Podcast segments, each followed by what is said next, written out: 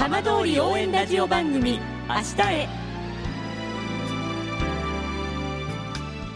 時刻は5時10分になりました。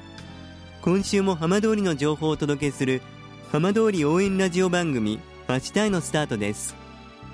まずは今週の浜通りニュースです。原発事故による全町避難が去年8月に解消した双葉町で1日住民の帰還を促すため JR 双葉駅西側に整備された町営住宅の一角に双葉町診療所が開所しました。町内唯一の医療機関となります。さて毎週土曜日のこの時間は浜通りのさまざまな話題をお伝えしていく15分間。震災と原発事故から11年半。ふるさとを盛り上げよう笑顔や元気を届けようと頑張る浜通りの皆さんの声。浜通りの動きにフォーカスしていきます。お相手は森本洋平です。どうぞお付き合いください。浜通り応援ラジオ番組明日へ。この番組はバッテリーテクノロジーでもっと自由な未来へ東洋システムがお送りします。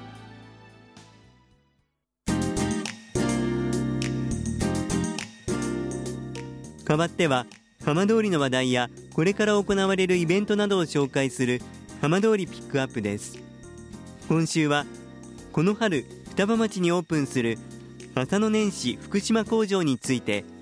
浅野年始社長の浅野正美さんにお話を伺います。浅野社長こんばんは。はいこんばんは。よろしくお願いします。お願いしますこの放送出ていただくの久しぶりということで大変ご無沙汰しております。ありがとうございます。また呼んでいただいてありがとうございます。まあ以前伺った時双葉工場まあこんな工場にしたいというお話だったんですがま、もなくオープン迎えますね、そうですね、もうほぼ外観が、えー、終わりまして、そしていよいよ内装に入って、えー、4月の22日に、えー、グランドオープンします。ようやくという感じですか？いやー、早かったですね、またこ工事の皆さんにも頑張っていただいて、これだけ物が入ってこないのに、本当に頑張っていただいて、よく間に合わせていただいたなと思います。かなりこう大きな規模といいますか広い工場だと伺ったんですが、はい、どんな工場になりそうなんでしょうか？はい、あのー、もう2万8000平米の土地ありますからね、はい、すごく大きな土地をご準備いただいて、ええ、でまあ、結局、狙いは糸を最初ね、うちは電子工場なので、え、スーパーゼロという特許技術の糸を作るだけの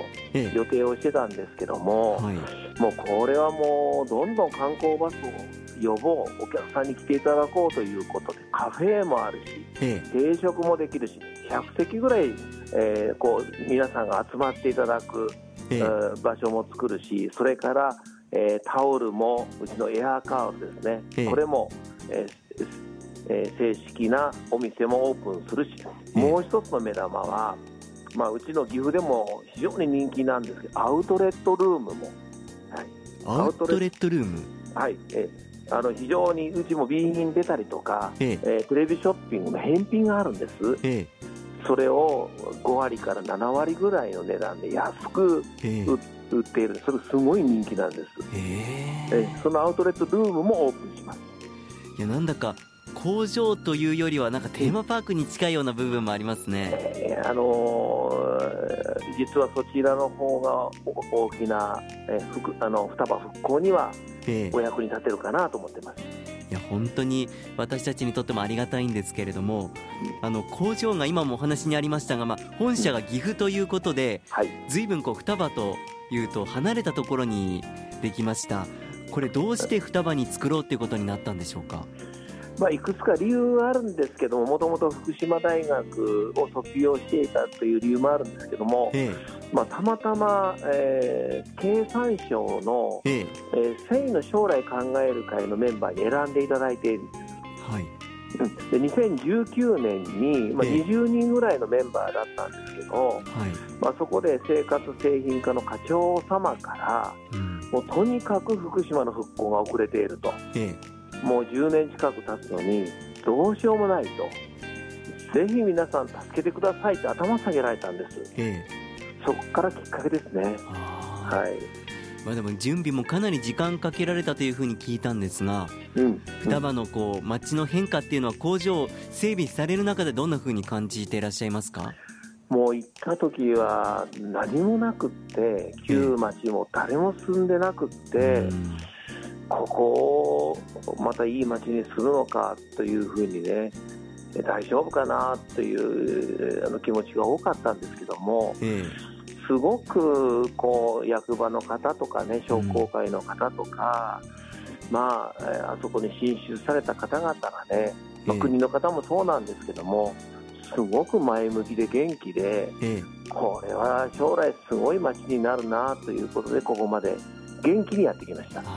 じゃあもう不安っていうよりは期待の方が大きかったっていう感じですかね。最初は不安の方が大きかったですね。やはり現実的には。まあ、あの、来るたびに、えー、少しずつそのパーセントがね、うん、まあ、前は不安が99%でした。それが徐々にこう少なくなっていったという。そうですね、今はもう80%ぐらいが期待かな、ワクワクかな。はい、もうそういうふうに浅野さんご自身が思えるっていうのは、やはりこう地元の皆さんからの期待、後押しみたいなところもあったんでしょうか？まあ、結局あの、帰ってこれない方も大勢おられるんですけども、えー、やっぱり双葉に対する思いであったりとか、えー、それからやっぱり県とか国の,、あの双葉をっていうのかね、あの辺りをこう見捨てないというよりも、うん、むしろ前よりもよくして、日本の自信につなげようと思思っておられますね。はい、だからすごくあのあの辺りをねえこう再興させると復興っていうのがね前以上にしようとするエネルギーをすごく感じます。でもこの工場がオープンすることによってこれ確実にそういった部分っていうのは前に進みそうな気がするんですが、うん、やはりそうですね、ええ、うん、あのまず交流人口をね、なかなかもう11年も12年も経ってますからね、ええ、それぞれ皆さん、住民の方々はいろんなところで新たな生活をね営んでおられますからね、え、まああのとはいえ、やっぱり復興するためには、うん、え何も手を打たないわけではいかないと、私はやっぱり大勢の世界中の日本中の方が双葉の街をまた福島第一原発を見ていただくべきだと思います。はい、はい。そういう中でこの双葉福島工場に期待される部分改めていかがでしょうか？そうですね。まずは大勢の方に来ていただくことと私実はここで作る糸、えーまあ、スーパーゼロという特許技術なんですけども、ええ、今までの倍できるんですね。500トンだったのが年間1000トンになるんです、えうん、でこの500トンを全部この分だけ海外へ持っていこうと思ってます。福島双葉から海外に出ていくわけですね。はい。もうパートナー契約4社と結ばせていただきました。はいえ今度もイタリアの超名門からも視察に来られます、えー、はい、はい、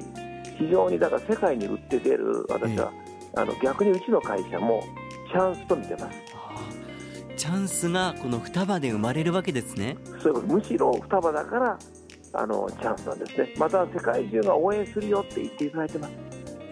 ぜひこの工場拠点にますますこう前に進んでいくことを期待しています。ありがとうございます浅野さんどうもありがとうございました、はい、ありがとうございました。よろしくお願いいたします。浜通り応援ラジオ番組明日へ。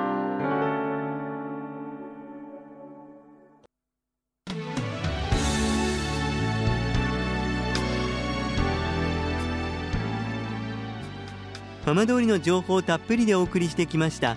浜通り応援ラジオ番組明日へ放送した内容は一部を除きポッドキャストでもお聞きいただけますラジオ福島のホームページからぜひチェックしてみてくださいこの番組はバッテリーテクノロジーでもっと自由な未来へ東洋システムがお送りしました。